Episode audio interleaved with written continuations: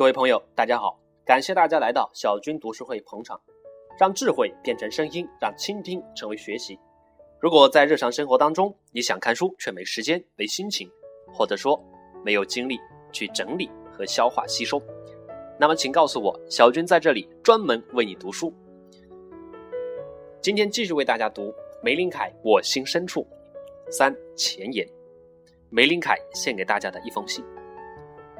献给我特别的朋友。没有什么比一种积极向上的方式，触及别人的生活，与人心灵交流，更让人欣喜的了。我一直深信，在今日的社会，妇女们拥有前所未有的绝佳机会，而玫琳凯公司里面那些备受追捧的美容顾问，正是有幸分享这一机会的一群人。因为我们若想助人，必先自助。我们对别人的所有的付出，到头来也都会回馈给自己。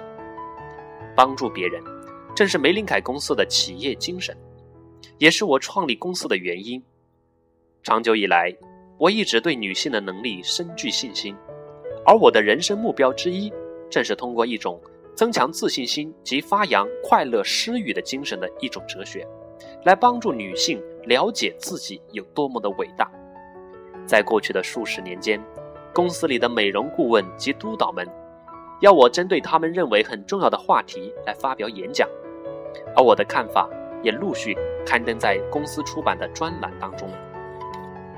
本书中集结了我的经验，我希望这些短小的文章和故事，能够帮助你面对每日遭遇的挑战，并解答你心中的困惑。